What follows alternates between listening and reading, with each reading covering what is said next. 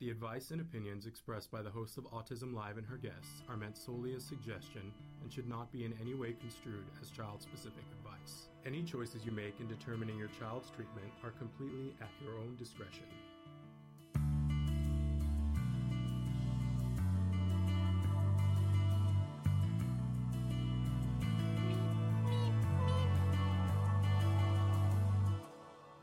Good morning and welcome to Autism Live. I'm Shannon Penrod, so thrilled to be here with you.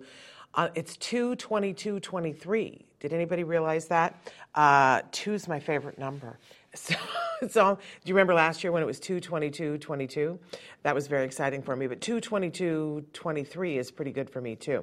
Thrilled to be here with you this morning live. We're live right now on Facebook, YouTube, Twitter, and about a dozen other places, and we will podcast this show later on so that you'll be able to watch it. Any place that you download your podcast for free, you'll be able to download this podcast.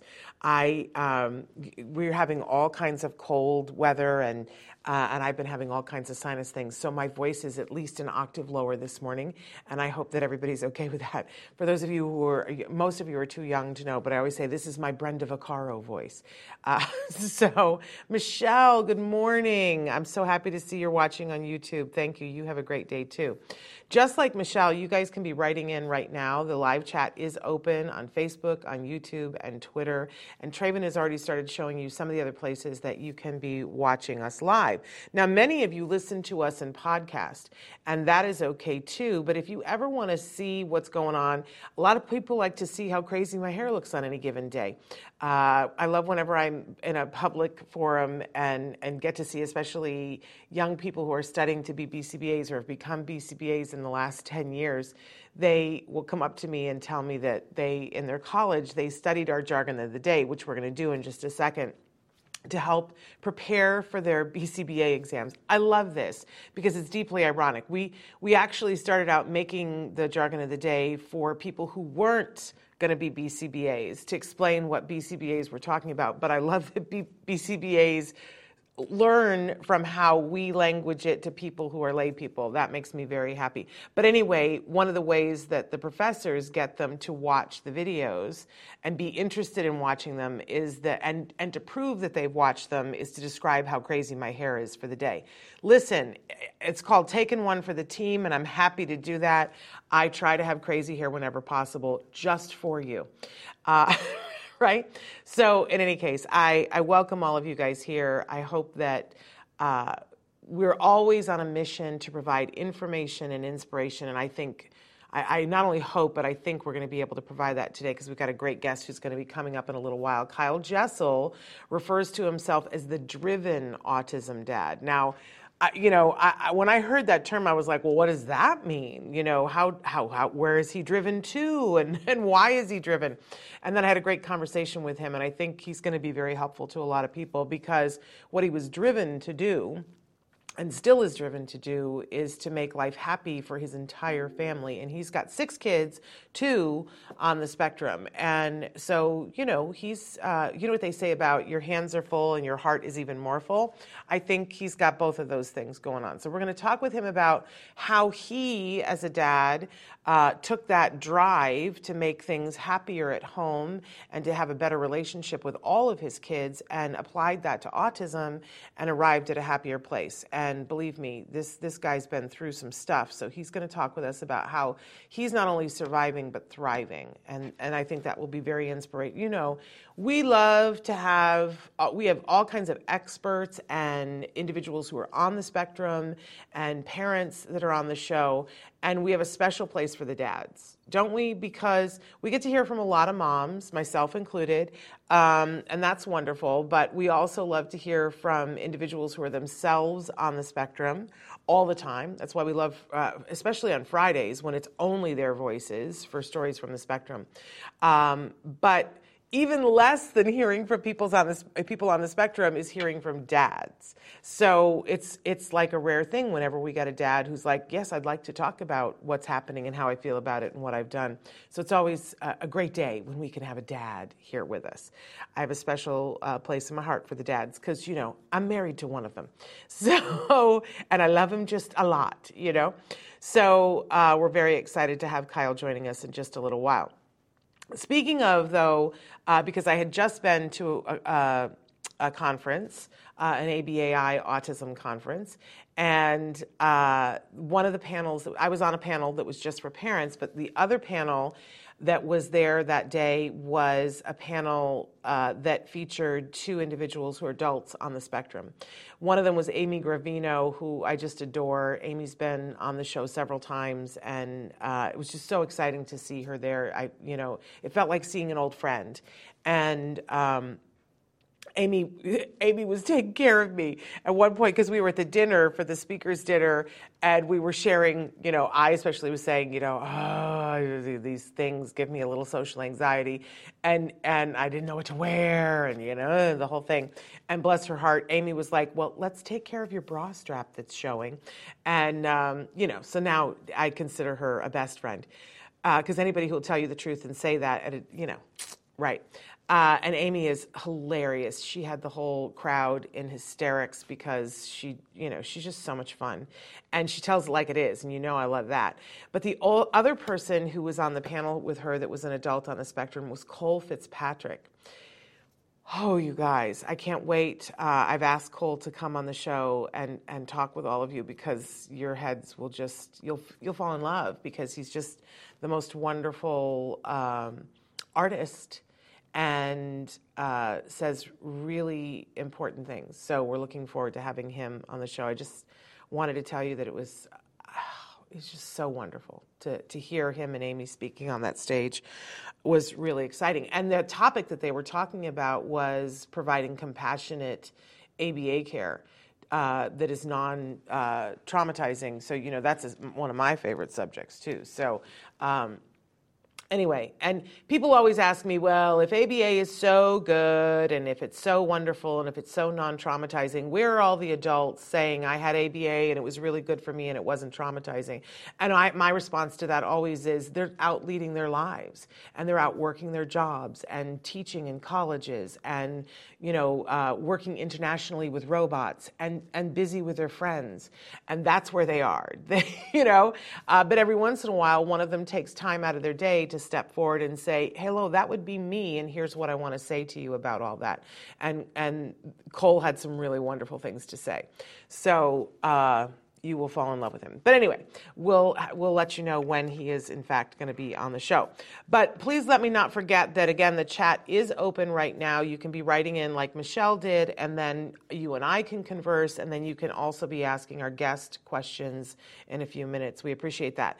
And also, before I go any further, let me remind you that on April 4th, at 3 p.m. Pacific time, we are launching the Autism Network Podcastathon, the first ever, maybe the first of many. I don't know. We're going to see how it goes. But we are going to be live for 44 hours, nonstop, live. And it is going to be intense. Right? And obviously I can't do 44 hours straight. I'm lucky if I can get through an hour some days. So we have a lot of guest podcasters who are going to be joining us and more that I picked up when I was at the conference, but some really notable names. Obviously, I mentioned yesterday that Dr. Temple Grandin is going to be with us for one of those hours. Dr. Mary Barbera is going to be with us. She's taking over. We're calling them guest takeovers. She's going to take over for an hour. The Just Two Dads have said that they want to do it. The Autism Dadvocate. So many podcasts, but also so many different organizations. With the Ed Asner Family Center is going to take over for an hour. TACA, I believe, is taking over for an hour. So this is going to be really exciting. We have somebody in Africa who is going to be taking over, and we have a wonderful mom that does a radio show in India who has said that she will take over an hour, and we are identifying other people around the globe that are a perfect fit to bring you guys news from around the world, voices from around the world, expert interviews. We're going to have some celebrities. It's going to be a good time. We're going to have some giveaways, so you're not going to want to miss that. It starts on the 4th at 3 p.m., and it goes all the way for 2 days until Thursday at 11 a.m. And here's the thing. When I was saying to people we're going to go live for 44 hours, please know that the 44 is because the CDC prevalence numbers right now, we expect them to change before then, but right now it's 1 in 44. So that's why we're going 44 hours. That's why the number 44. And people were like, you know, do you have things to talk about for 44 hours? I said, well, we've been on the air for 12 years. So this doesn't scare me at all. I guarantee you when we get down to the last 15 minutes, we will have questions that we have not answered and topics that we haven't talked about, that there will be a discussion. Yes, Phoenix, the Ed Asner folk are great. There will be a discussion about, can we go just a couple of minutes longer? And I might be so tired that we can't, but you know, hey, it might have to go on without me.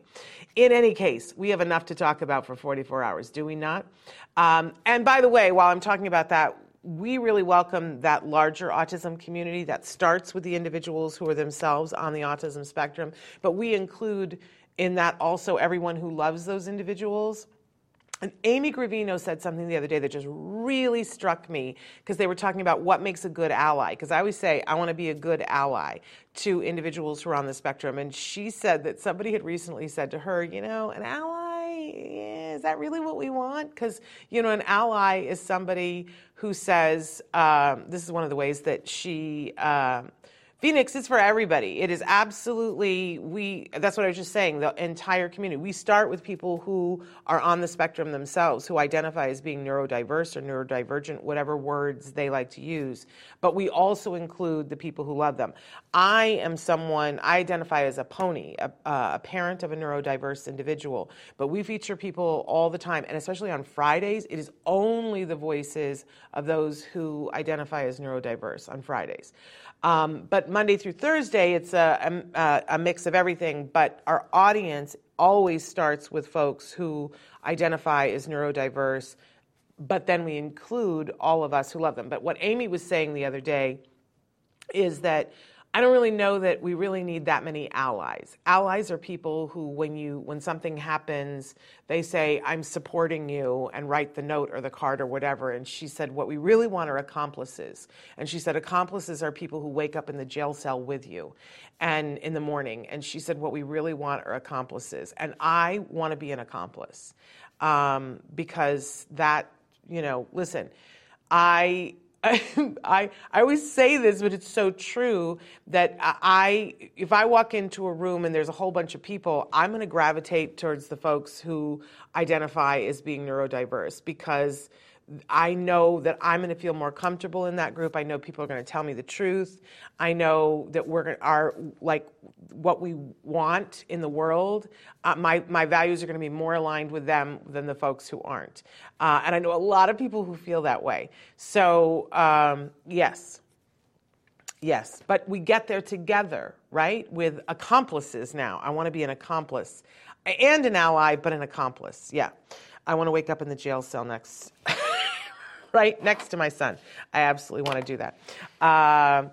Oh, Phoenix. Phoenix has, I asked because I'm neurospicy. Can I tell? Like, that's awesome. That is absolutely awesome. I'm so thrilled you're here. I'm so glad you brought your spice with you. And hopefully you will enjoy some of the things that we talk about. Now, one of the things that, especially when people are neurodiverse, neurodivergent, and possibly neurospicy, one of the things that we talk about here on the show is we talk about ABA therapy. But before you leave me, Phoenix, we talk about ABA therapy in its purest form, which is individualized, very specific to the person, is considerate and reinforcing for the person, is not punitive, does not in any way take away their dignity, that allows them to have choices. I was watching a video this morning of a teacher that she had a poster outside her door, and the poster was sectioned into 6 different things, and there was a heart, and there was a squiggle, and there was a hand, and there was all these things. And as her students were coming into the classroom, she greeted each one of them. But before she greeted them, They patted which one of the greetings they wanted on the wall. Did they want the heart? And if they wanted the heart, that meant a hug, that they got a hug. Did they want the squiggle? And if they got the squiggle, the teacher would go like this with them at the same time that they did. If they wanted the hand, it was a high five. There was a fist bump one. You know, but the child chose. This I love. If it isn't what they want, then we're not doing a good job, which is part of what the jargon is that we're going to talk about here in just a second. But so don't leave me. Don't leave me, because I'm talking about the best ABA. And I am aware of the fact that sometimes ABA can be traumatizing to people. And that's not the... I am not disavowing that at all. And I want to be an accomplice to make sure that that doesn't ever happen again to another person. Yeah?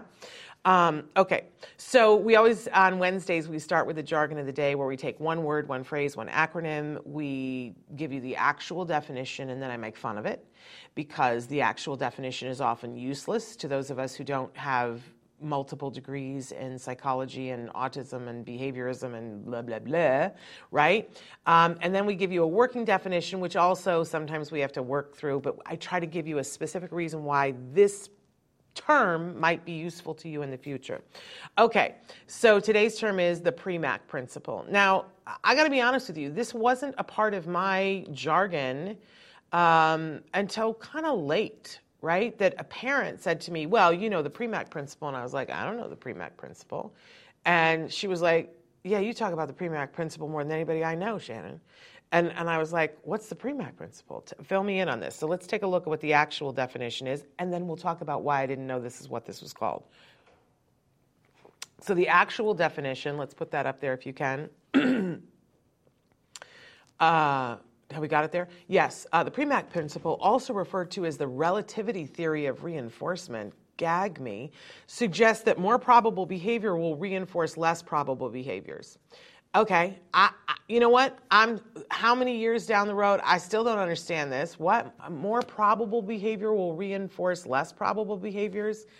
What? What does that even mean? Can we slide that directly into the ocean and kind of like, you know, do the tortilla slap to whoever wrote that? I don't know what book we got that from. But let's move on to our working definition. It's making the desirable behavior the reward for doing something less desirable in order to make the less desirable behavior more likely to happen. Okay, so this is one of the basic principles of ABA that I talk about all the time. But I feel like this convolutes it a little bit. One of the basic principles of ABA says that all of us, this is not just people that are, you know, identified as on the spectrum or neurodiverse, all of us, if we're faced with something that we don't want to do, and I'm going to use myself as an example, like I have to do my son's FAFSA right now, and it's due by next Wednesday, and I could have done it any time before October, and I have been procrastinating because I hate it so bad. I don't know how people get through this without counseling, because like any parent, I feel like we should all be given statuettes every time we get this flippin' FAFSA put in. It's worse than doing the taxes, because at least doing the taxes, there are like, you know, apps and programs that can help you to do it and translate it, or you can go to an accountant. But the FAFSA is worse, right? I'm avoiding it. It is a behavior I don't want to engage in, and I have to do it every year that he's in college, right? I don't want to do it. But is there a way to get me to do the FAFSA that isn't miserable for me? Well, the Premack Principle says that I'm more likely to engage in doing the FAFSA if there is something pleasurable for me in it, during, before, and after. That the only way that really kindly, unless you just want to force me, like take the tortilla and be slapping me until, which that's, you know, giving me something that's torture. Am I going to be more likely to do the FAFSA next year because you slapped me with the tortilla? No, I'm going to avoid it that much more, right? But the Premack Principle says that if somebody came in and was, you know, and asked me what would help me do it, what's pleasurable to me, not to you. Like I have a friend who would be like, oh, if you supplied me with a lot of chocolate, but I'm allergic to chocolate. So that's not going to make me want to do the FAFSA, right?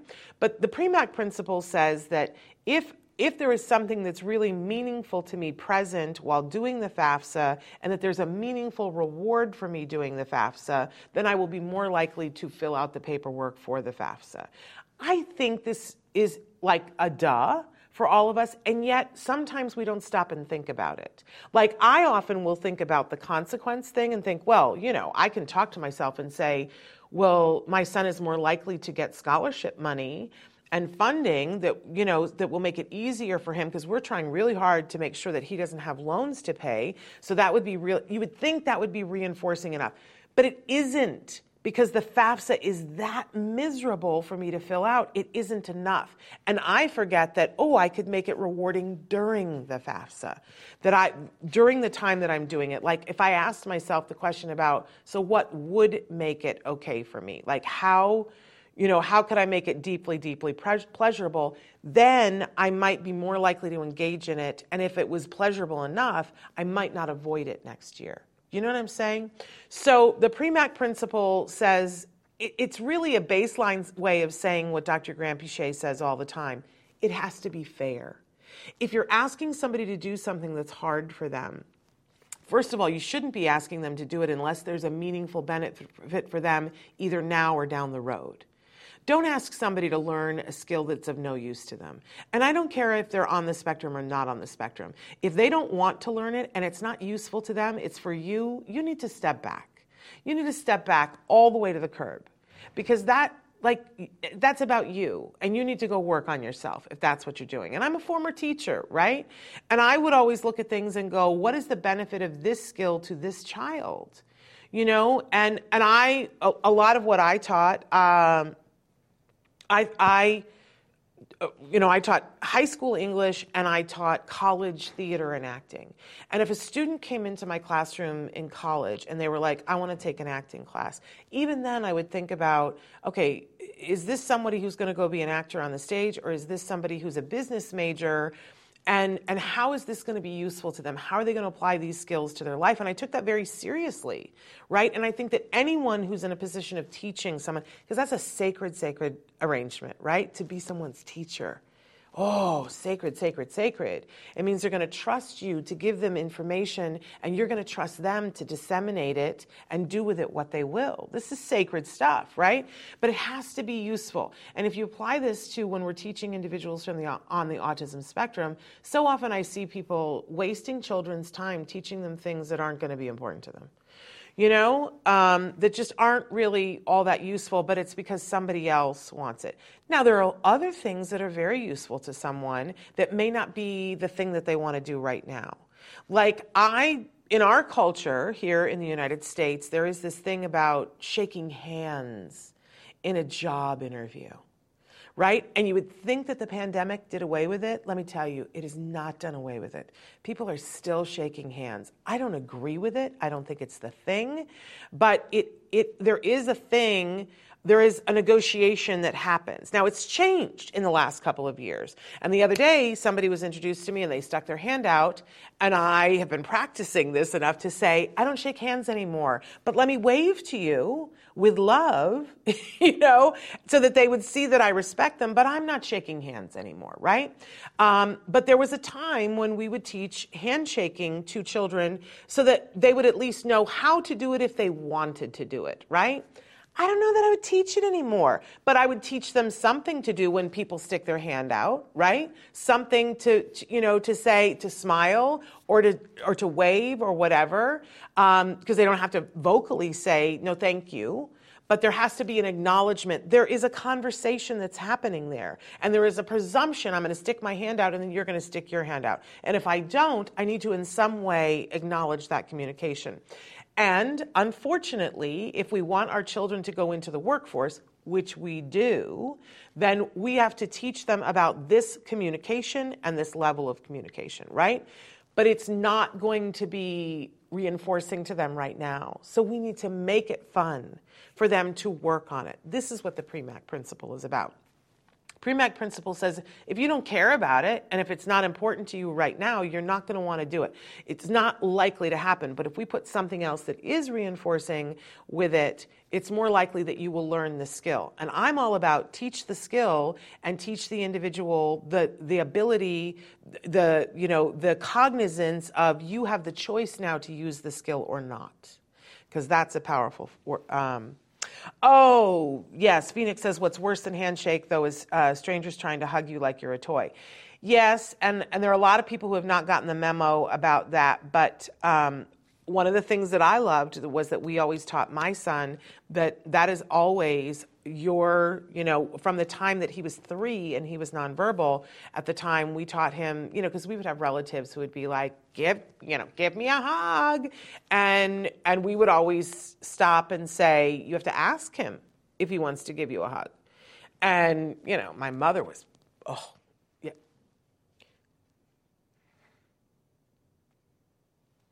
Oh, we have a typo in the Premack Principle. Traven was just telling me in my earpiece. And I'm apologizing because I've gone on and on and on, and we have a guest. So, yes, Phoenix says learning how to learn is extremely helpful because then you can teach yourself things. Yes. Yes, absolutely. I totally agree, Phoenix. Okay, so anyway, Premack Principle, I think it's an important thing to know, but understanding the way we all work. Somebody said to me the other day, we always get the thing about, well, isn't it dog training? And I said, no, if you understand the Premack Principle, it's not dog training, because if it's dog training, we're all dogs. Hi, I'm a German Shepherd. I'm not. I'm a Cocker Spaniel. But you know what I mean? Because part of the reason why we all go to work is we get a paycheck. And if you're going to call that dog training, we are, I'm a Cocker Spaniel. Yes, and school can be super rough, because if we're not teaching to the individual, and so much of what school has done is said, we're going to teach to the middle. And it makes it hard for people who aren't in the middle. And most of us aren't in the middle. And all kinds of individuals struggle with that. Because if your brain is moving at a faster speed, which is sometimes our kids, you have to wind down and occupy another part of your brain just to stay present. And sometimes it's not enough. And our kids check out and go to a place where they're doing math and creativity things in their head because it's not moving fast enough for them. And then there are other kids who don't have enough skills to be in the middle. And if you taught them the skills, they could be, beyond the middle, right? So school is, no. We love to interact, Phoenix, so it's wonderful. I'm glad that you're interacting. Okay, but I want to bring in our guest because he's been waiting and you're going to enjoy him. Kyle Jessel is the Driven Autism Dad. He has 6 children, 2 of whom he identifies as being on the autism spectrum.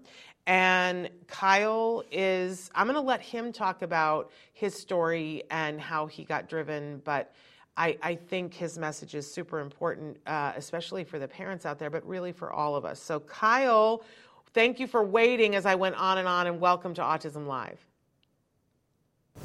You hear me okay? I can hear you perfectly. Can you hear me okay? Fantastic. And we're going to ask the audience if they can hear you too, because you are a little bit low in my ear, but I can hear you perfectly. So Kyle, tell us why you are the Driven Autism Dad.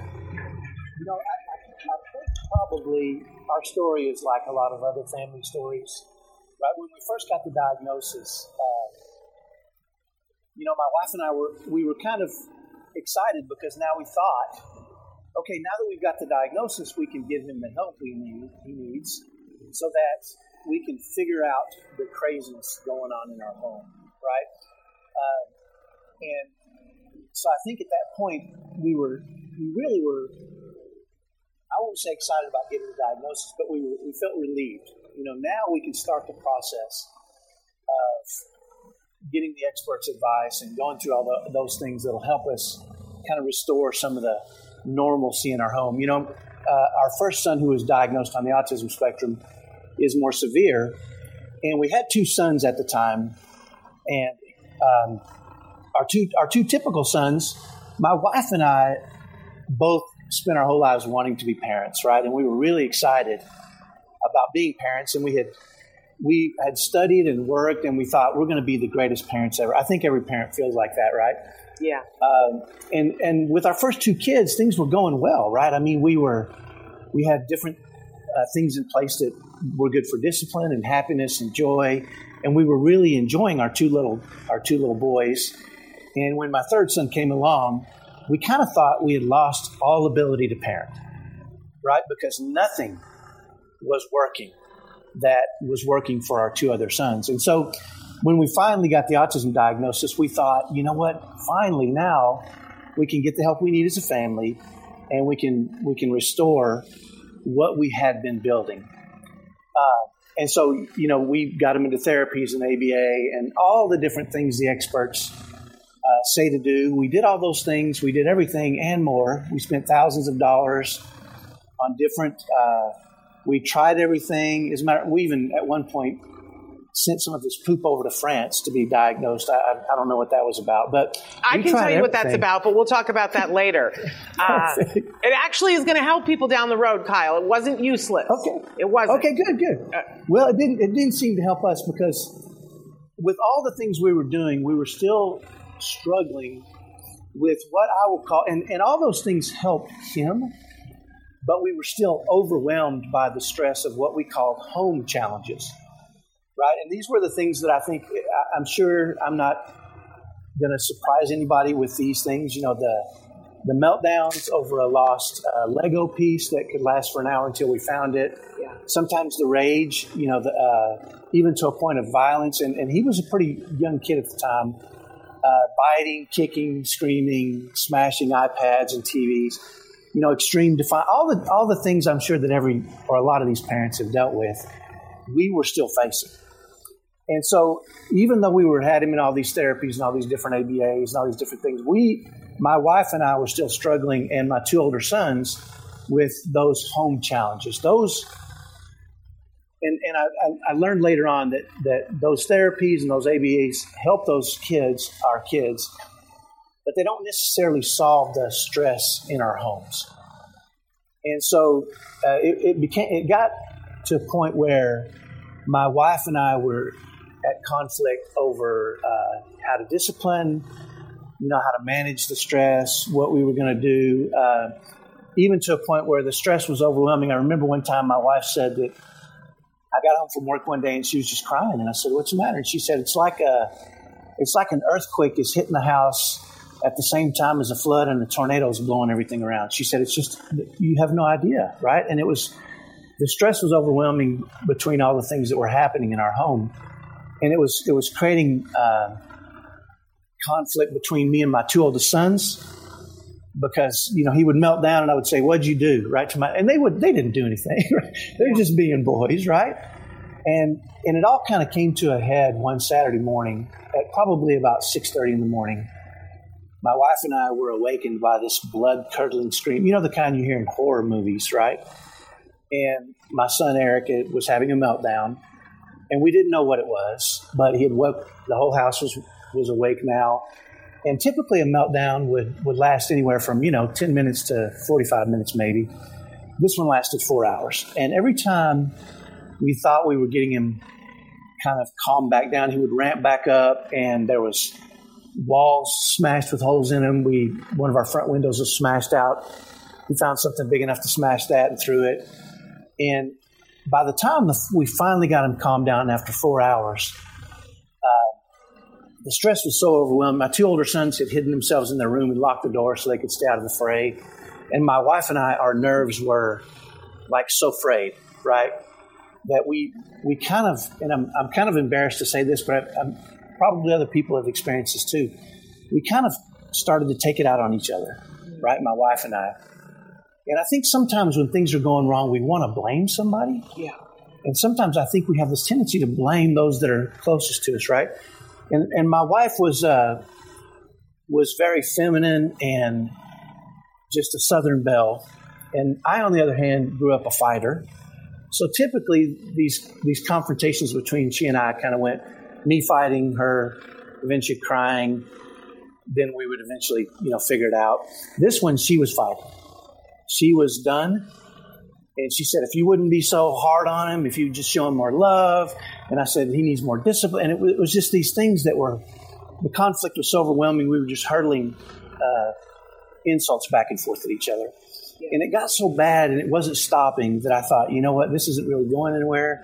It's just going to get worse and worse. So I grabbed my keys and I walked out on my front porch. And, you know, just in my mind, I was enraged. You know, this isn't the life I signed up for, right? In my mind. And I'm thinking, I just can't live like this. This is not the family that I envisioned. We're working as hard as we possibly can. We're doing everything they're telling us to do. And we're still in this situation where the stress is overwhelming and it's tremendous. And so at that moment, I remember standing there with my keys in my pocket and thinking, I'm leaving. I'm just going to hop in my car and I'm going to leave. And I didn't really know what I was going to do. But at that moment, a memory of my dad popped into my head. And it was when I was about 12 or 13, I was in a baseball game, and I was playing a position called shortstop. And there was 2 outs in the last inning, and all we needed was 1 out, and the game would be over, and we would win. Well, the guy hit the ball to me, and I made an error. I fumbled the ball. And then the next guy got on base, and the next guy, and they ended up winning the game, and it was all my fault, right? And I remember, you know, this can devastate a 12-year-old, right? And I remember I was just overwhelmingly devastated because it was all my fault, right? The whole thing was my fault. If I just made the play, we would have won. And so I walked over to my dad after the game, and I said, Dad, you know, I wish the ball hadn't been hit to me because then we could have won. And my dad just so lovingly and kind, he leaned into me and he said, you know what, Kyle? That's not the way we do things. He said, you want to prepare yourself so that you want every ball, every game hit to you. He said, you never want to push your success or failure off to somebody else. You want to be the reason for success or failure in your life. You want to prepare yourself and work so hard that you're okay with whatever happens. He says, never, ever pass the buck. He says, if you're going to lose or you're going to go down, don't you go down without the biggest fight you can possibly give, right? And so that memory was in my brain. I'm like, I can't go down. I can't give up my family without the absolute biggest fight I can give. And so at that moment, I remember we lived in a little town called Rocket, Texas, which is just outside of Dallas. And we had a big, giant pecan tree. It was probably a 40-foot-tall pecan tree. And so I did something else my dad had taught me, and I went over under that pecan tree, and I just prayed. I just knelt and prayed. I didn't know what else to do, right? And so I don't remember what happened or what I said or any of those things, but I do remember feeling like, you know, I got the message, the problem is not your wife or your kids or your sons on the spectrum. The problem is you. Work on you, fix you, and you can do that, right? And initially, when I got that message, I was defiant, right? You don't understand, God. I mean, I remember thinking this. I've done everything, right? I can't do anything. And I remember just thinking, fix you, right? And so that was the day that I thought, you know what? I'm not ever going to leave, and I'm never going to quit trying to figure this stuff out. And so I think that is the day that I became what I call the driven autism dad. I'm driven to figure this stuff out, right? To figure out home challenges, to create strategies that help us to manage ourselves in a way that allow us to be happy and thrive. And I remember I went back inside, and I think my wife saw me praying. I really think she did because she had changed a little bit, but not enough. And I said, you know what, Shelly, I'm not leaving, and I'm going to fix this. And she said, yeah, we'll see how that goes, right? I think at that point she had just kind of, she was in the same state as me, right? It was just overwhelming, and I had heard her before say, I can't live like this. But that was the day that I made it my mission. I didn't care what else happened. I didn't care if I ever figured it out. I was going to die trying to figure it out. That was the point, and I think that's what made me, and that's why I call myself the Driven Autism Dad. If there's a problem, if there's a home challenge that we have, I'm going to put together a plan, and I'm going to try it, and if I fail, I'm going to try something else. And if I fail, I'm going to try something else until I figure it out. And once I figure it out, I'm going to start using that plan to really, and I think that's really where we started to have success as a family, which is is how do we manage ourselves in our home, right? Those home challenges can tear us apart, or they can bring us closer together depending on how we manage them. So that's really kind of how I came up to be the Driven Autism Dad. And so, because I know for some of the people listening to your story, you know, I'm sure that there were parents who were identifying with your story, but I'm also sure that there were folks on the spectrum who were feeling that, because it's hard to hear parents talk about what it felt like when their kids were having tantrums before we get to a point, like you said, where you realize that the problem wasn't your kids. The problem was how you were reacting to it. Because, you know, Phoenix wrote in and said, I think meltdowns are neurological storms that might spring from unresolved or stressors, not tantrum, so don't take them personally, which is what you got to. Right. And I need for people to hear that Kyle, and I see parents all the time that they go, what is this mental shift that people have when they're like, I'm no longer fighting against my child's diagnosis. But I think you described it perfectly. And it's not that you were wrong either, that there was something wrong with you, but it's a different mindset, a different way of looking at it. So take us into that scenario again, Kyle. So now if one of your sons starts to have a meltdown, how are you reacting now? Because it changes everything, right? Absolutely, it does. You know, it's funny because one of my older sons who's now married, he and his wife were watching me and he says, I'm shocked at how patient you are, right? and how disciplined you are. And it surprised me because I don't think of myself as patient or disciplined, right? I just have created a strategy that I know works. And so I step into that. And it's interesting you say that because, you know, here's what I think where we start to have problems as parents on the autism spectrum. We believe, and we're right, that our child is unique. Every child is unique, right? So we think, well, that won't work for me because I have two sons on the spectrum. One is more severe, one's more high functioning, and one is an introvert and one is an extrovert. We have all these reasons, right? Or our family's different. We have 6 kids, right? My wife and I used to use this term called "yeah, but," right?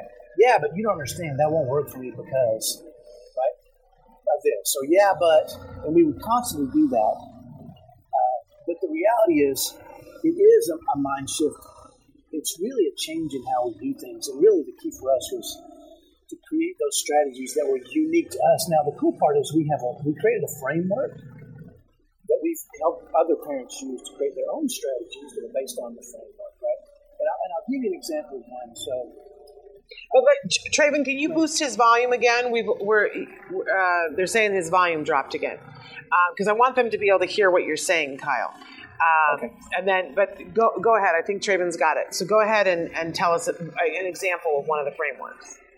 Yeah. So the framework goes like this. So we would identify a challenge in our family. For instance, I'll just talk about meltdowns, right? Yeah. And what we did was we said, hey, here's what meltdowns are resulting in our home.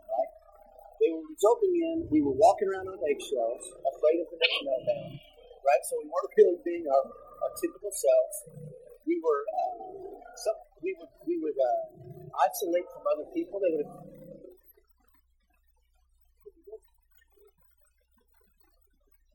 Breaks his turmoil. And so we started isolating. We started not wanting to take him places to the movies or to these different places. So all these things were a result of us not managing it very well, right? And so we said we would write down all the challenges that we were facing and the results, because what that did for us is that gave us a really good reason, right? That we kind of magnified the pain we were in so that we would really want to solve the problem, right? And I'll share with you real quick, it was when I started really searching for this, I found a story about a character by the name of Alex Honnold. And I don't know if you've heard his story. He's the free solo guy. He's a mountain climber that climbs mountains with no ropes, right? And what that means is if he makes one mistake, he dies, right? There's no ropes to save him. And so as I read his story, he said, you know, I'm not the greatest climber, and I don't have the strongest hands and all these things. He said, but I do 3 things. And he identified those 3 things, and I thought, and these were the 3 things he says, I'm going to get trained, number 1. Number 2, I'm going to make one good decision. right? So he doesn't look 100 feet up and say, how am I going to get there? He looks right above himself and makes one good decision. And the third thing he said, which really struck me, is I don't freak out. Right? If he sticks his hand in a crevice and tries to lock it in the hole, and it's wet from the previous, from the moisture from the night, and his hand slips out, he doesn't freak out, right? And the problem is it's hard not to freak out when things start to go horribly wrong. Yeah. Right? So our strategy became we're going to write down the problem or the challenge we're having, in this case, meltdowns. And then we're going to create a strategy that is very specific and gives us tactics we can follow every time. And we're hoping that'll lead us to being able to manage that in a better way. And I'll tell you the one we came up with we called this strategy Winning Every Meltdown.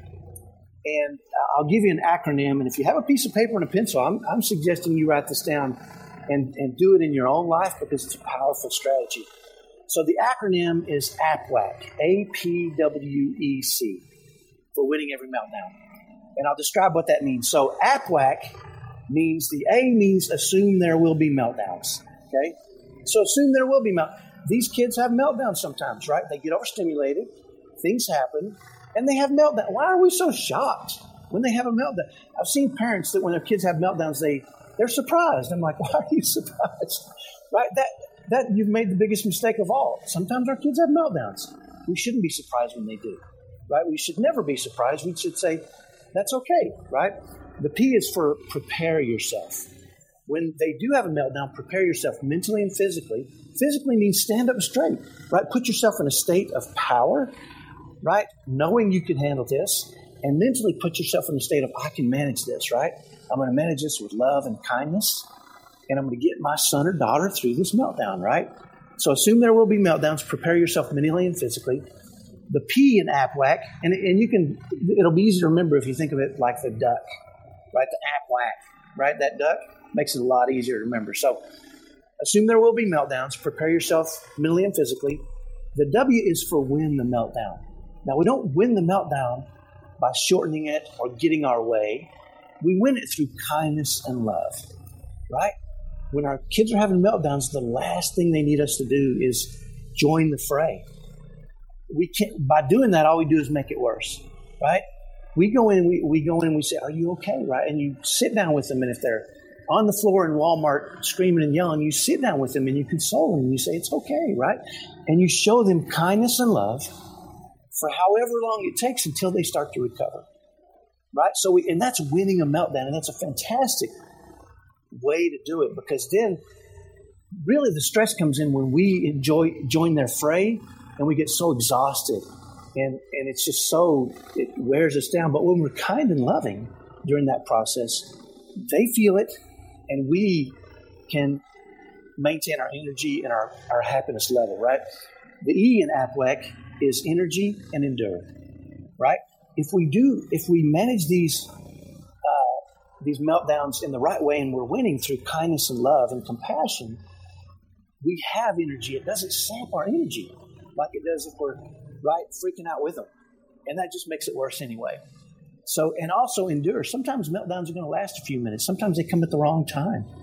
We have to be able to endure that and to manage that in a way that allows us to go through it in a positive way for them. And by the way, don't think they're not watching us during this, right? Don't think our kids aren't paying attention to how we manage things, because they are, and they're learning how to manage themselves as well. And the C in APWEC is for celebrate. And here's one thing I think we don't do enough of as parents.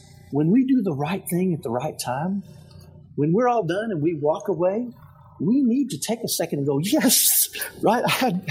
That's what I'm talking about. Right? I managed that meltdown so perfectly, right? And I gave him or her the love and the kindness and the compassion they needed.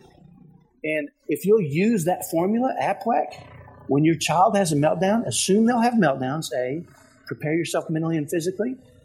Stand up straight, stand up tall. You can manage it. You've done it before. Win through kindness and compassion and love. Endure and have energy, because you know you're going to need energy for the rest of the day. If they have a meltdown in the morning and it ruins you for the rest of the day because it saps all your energy, you're in trouble. We're all in trouble, right? Right. And then C, celebrate. Do not ever forget to celebrate. I'll never forget the first time my son had a meltdown one morning. We were going to go to the park, And my son had a meltdown at about 10 o'clock. And so I said, I got it, babe. I told my wife, and I ran upstairs. And 15 minutes later, I came back downstairs, and I said, all right, we're ready to go to the park. And she said, Kyle, you got to stop this. I said, stop what? She says, if you keep suppressing your anger and frustration, you're going to explode on us. I said, I'm not angry or frustrated. I said, I have a strategy. And that strategy, not only does it get me through with happiness and kindness and courage and show him the love he needs, he's watching me. He's learning and modeling that behavior. And now we have energy. And if we want to go over to the park and take him, guess what? If he has a meltdown at the park, guess what happens? APWEC. I run over there and I take care of it, and we handle it, right? And it's so powerful. My wife called me one day at work, and she had taken the kids to the movies. And she called me, and she said, hey, Eric had a meltdown at the movies, right? And I said, oh, no. And she said, oh, no, don't worry about it. I got it. I said, what happened? She said, well, during the previews, he got overstimulated, and he ran out of the theater screaming, and he ran into the hall, and laid on the floor and started screaming and yelling. And so my wife went out there, and she APWEC'd, right? It's exactly what she did. And a couple people started looking and staring. And, naturally for us, we're like, what are you staring at? Well, that's not what she did. She said, you know what, if you'll give me a few minutes, I'd love to tell you what's going on, right? Yeah. And so she stayed with him. And shortly after that, she just stayed there and hugged on him and loved on him and said, it's okay. We're going to go back in now. And he went back in, and she came back out, and they were still waiting. And she said, he had a meltdown, and he's on the autism spectrum. And she said, but we manage it in a way. And she got to do what I call good autism awareness, right? Yeah. She wasn't mad because they were staring. They were confused. People stare when they don't know what's going on. Why are we so mad at them? They don't know, right? It's our job to teach them. And by managing it in that way, not only was she able to manage it with him, she was able to share that with them.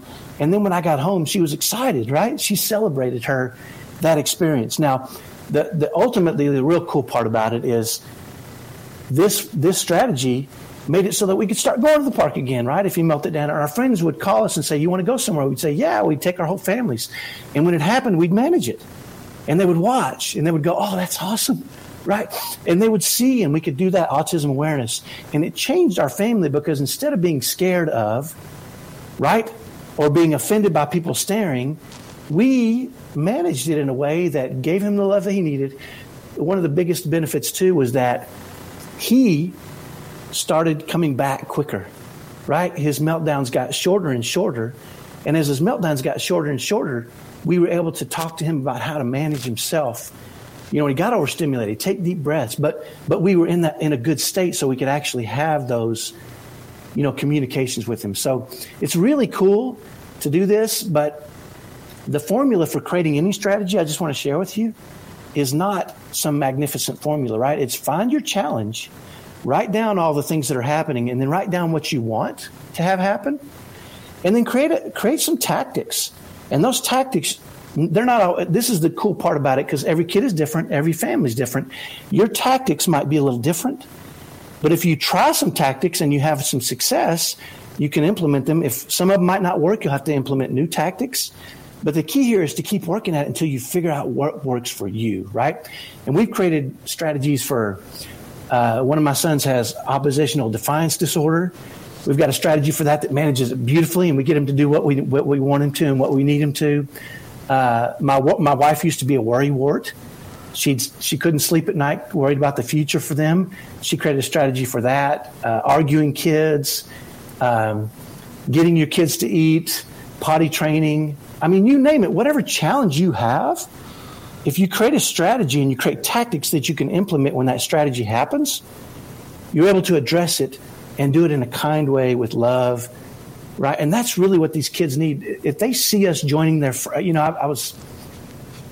one time my son melted down at Walmart, and he was 17 at the time, and I was sitting in the front of Walmart with him, and you know how Walmart is, right? There was probably 20 people staring. Yep.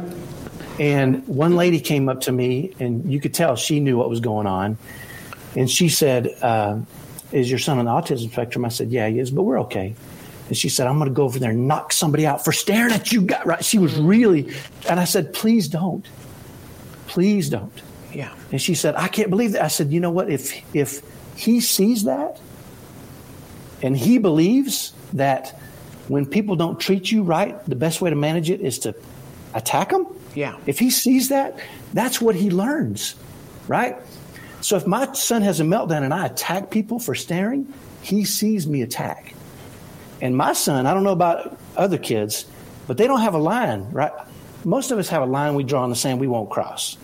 He doesn't have a line, right? He'll go as deep as he needs. I cannot have him believing by watching other people that if he doesn't like the way somebody's treating him, that he can attack them, because he will. And that causes long-term problems for us. Well, so Kyle, the internet has voted and has said that you're an amazing dad. I just want you to know.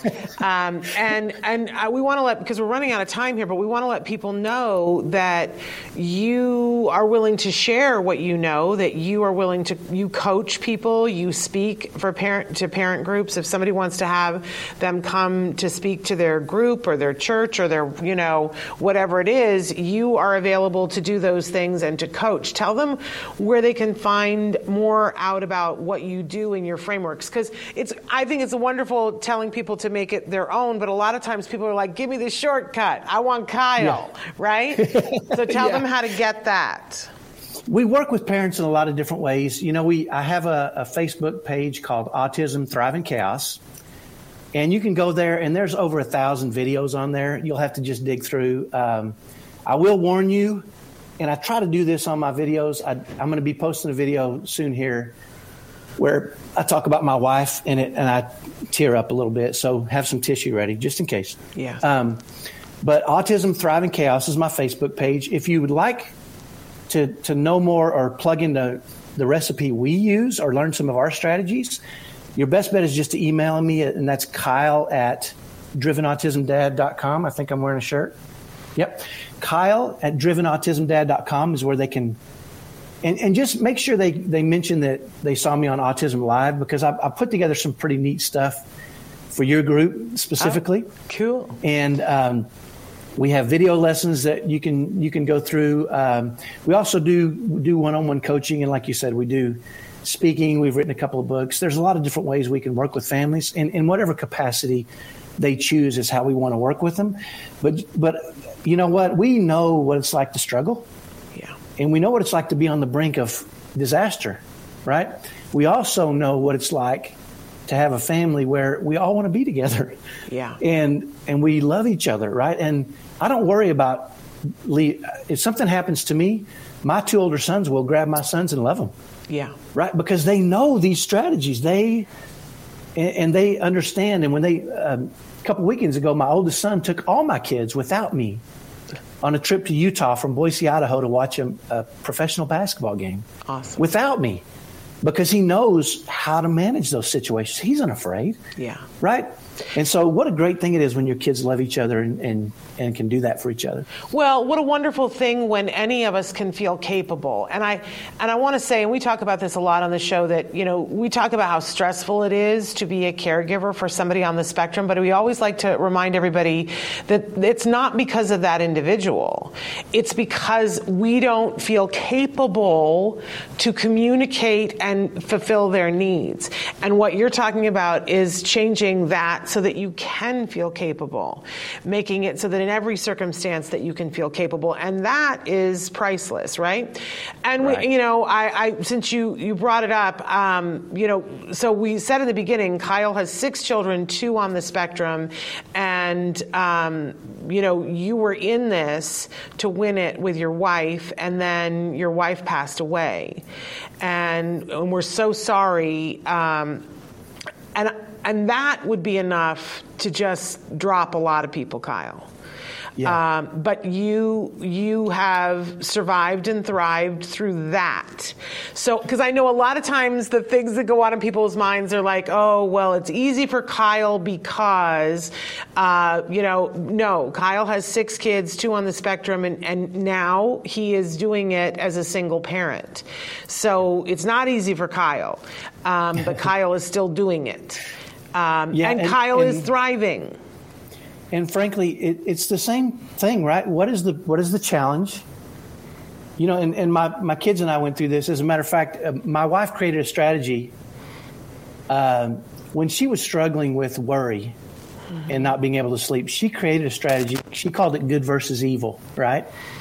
And it helped her to stop worrying and start living. She came to me one day and she said, I feel like I'm worrying so much that I'm not at my full capacity for my kids, right? I don't have all the energy. I'm exhausted from worry and lack of sleep.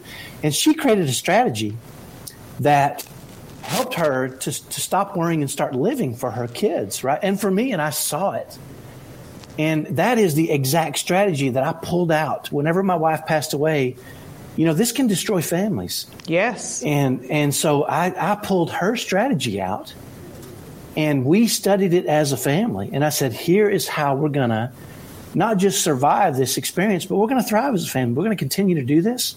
That's what she would want, and that's what we're going to do. And it's actually hanging up on my – it's right here. I've got a little – let me see if I can reach it without – It's this strategy is so important to our family that we created a little bitty one, and we stuck it all over our house. It's in each of my kids' rooms. It's in the bathroom. It's hanging on our little bulletin board back here. The key here is it takes work, right? You have to put in the work. If you think, you know, I caution parents. I get a lot of parents say, you know, we finally got a diagnosis. Now it's going to be okay. And now it just starts. Right? Yeah. Now the work starts, and you are going to have to do the work. You're going to have to work at it, but it's so worth it. Yeah. Right? I mean, we've seen what happens when you don't, and what families can turn into, and the splits, and it's so worth it to work at it and to learn these strategies and do things that help you to thrive in the chaos. Right? Yeah. And the chaos of losing my wife. I mean, she doesn't want us to fall apart as a family. No. And we don't want to fall apart as a family, so we're going to work at it. And you're right. We've thrived. We've stayed happy. We've stayed motivated. You know, there are moments where I have to dive into this deep because sometimes it's tough. But you can't give to others if you can't manage yourself, right? Well, as I said, the internet has said you're an amazing dad, plus which we all really like your hair. That's been voted on too, Kyle. So, and for those of you who joined in late, I want to say too that because a lot of times we have moms watch and then they will cherry pick what they want dads to see. I think it's really important for you to have the dads go back and watch the part where Kyle was standing on the front steps and thinking about leaving, because this was not what he was going to do and what turned him around to get him back in the house to get to this point. So have the dads in your lives watch that, because I think that's a really important, because a lot of dads actually leave. We all know that. And you know what? A lot of times I say that's because they didn't know what to do. And if we can give them a strategy, because nobody wants to feel incompetent. Nobody wants to feel incompetent at anything, and you certainly don't want to feel incompetent at being a parent. That's a really stressful thing. So bless you, Kyle. Tell them the website again and your email again in case for the people who came in late. So you can find me on Facebook at Autism Thriving Chaos, and my email is kyle@drivenautismdad.com. We're revamping our DrivenAutismDad.com website, so it's probably not up yet. But yeah, so Kyle at DrivenAutismDad. When you email me, please let me know you saw me on Autism Live, and I've got some special stuff I'll send you. There you go. That's a really cool thing. And we're thanking Bob DeMarco for connecting us with you. So Bob, thank you for that. We look forward to hearing more from you, Kyle. So thank you so much, and bless you and your family, and thank you for all that you've been through. We'll keep you in our thoughts and prayers. Thank you so much, Shannon. Thank you. You have a good day. Bye-bye. Bye-bye. We are out of time. We're past time, but I didn't want to interrupt because it was so good. Yes, Bob says Kyle's the man. Well, Bob, you're the man too. So, so there you go. But anyway, Wanted to remind all of you that tomorrow we have Let's Talk Movies with Moira and Shannon. It's the last show before we do our big Oscar show. I know people are like, what do parents of neurodiverse individuals have to do with movies? We watch movies. That's one of the things that we do. And a lot of times the movies, we have a different viewpoint on it because we are a part of that larger autism community. And let's face it, there are a lot of characters now that are being portrayed as being somewhat on the spectrum, right? Actors playing them on the spectrum. There's a lot to talk about. So we're going for it tomorrow. We're reviewing RRR. You want to be there for that. Triangle of Sadness, Women Talking, She Said, a whole bunch more. So even Top Gun Maverick, you'll want to tune in for that. So, and then on Friday, don't forget that every Friday is Stories from the Spectrum, and that is only the voices of those that are neurodiverse. That's really important to my soul. And then we will be back here Monday with Parent to Parent. And we have Dr. Doreen live back in the studio. If you missed yesterday, we were live with her from Saudi Arabia. And hopefully she is safe traveling home, and we will have her with us live in studio on Tuesday. Don't forget the Autism Network Podcastathon that's starting on April 4th at 3 p.m. And we will go live for 44 hours, uninterrupted, nonstop. That will be happening on April 4th through 6th. You're going to want to set your clock for that. It's live and amazing guests that are coming in and guest takeovers. We're going to have Dr. Temple Grandin is going to be with us for 1 hour. Dr. Mary Barbera is taking over for an hour. We have Spec Labs the Spec Labs band is taking over for 1 hour, and they're doing Spec Labs live at midnight, one of the nights. So we've got podcasters from Africa, from India, all over the world. It's going to be a really good time. Make sure that you're with us to tune in. Right now, we've started to build out the part of the website. Joannie, you said, is there something we can share the podcastathon? So on autismnetwork.com, there is now a tab that says podcastathon. There's not a whole lot there yet because I'm finalizing. There are a few people I still haven't been able to talk to, and it's 44 hours, right? Finalizing the calendar, and then it's going to be up. But that is the place to go to get all of the information about that. And of course, we'll be sharing on the Autism Live Facebook, on all of our Facebook, like the Dr. Doreen Facebook, we'll be sharing information about it there. And the first press release will be coming out either later this week or the beginning of next week. So we'll keep you posted on that because we do want you guys to be sharing. We're about to hit it really hard, you know. But in any case, thank you. Thank you, Joannie, for asking that because we certainly appreciate that. Well, Bob, I've been trying to get a hold of you. I want to talk to you about that. Yes. Yay. I want Ability Life Solutions to participate. That's why I've been reaching out to you, Bob.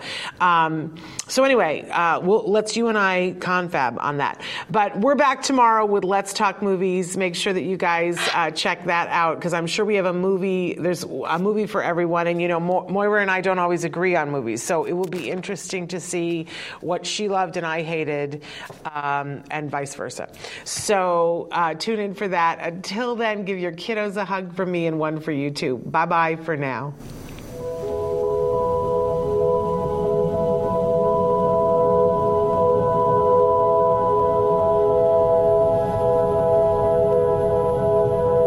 If you found anything helpful in this video, please give us a like. In fact, make sure that you smash that subscribe button on YouTube and give us a like on Facebook.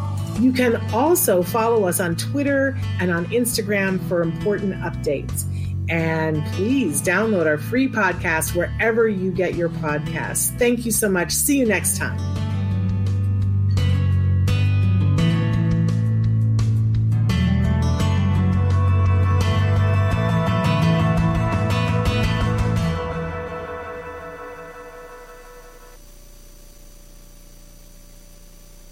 Shopify helps you sell at every stage of your business. Like that, let's put it online and see what happens stage. And the site is live. That we opened a store and need a fast checkout stage. Thanks, you're all set. That count it up and ship it around the globe stage. This one's going to Thailand. And that, wait, did we just hit 1 million orders stage? Whatever your stage, businesses that grow with Shopify. Sign up for your $1 a month trial at shopify.com/listen.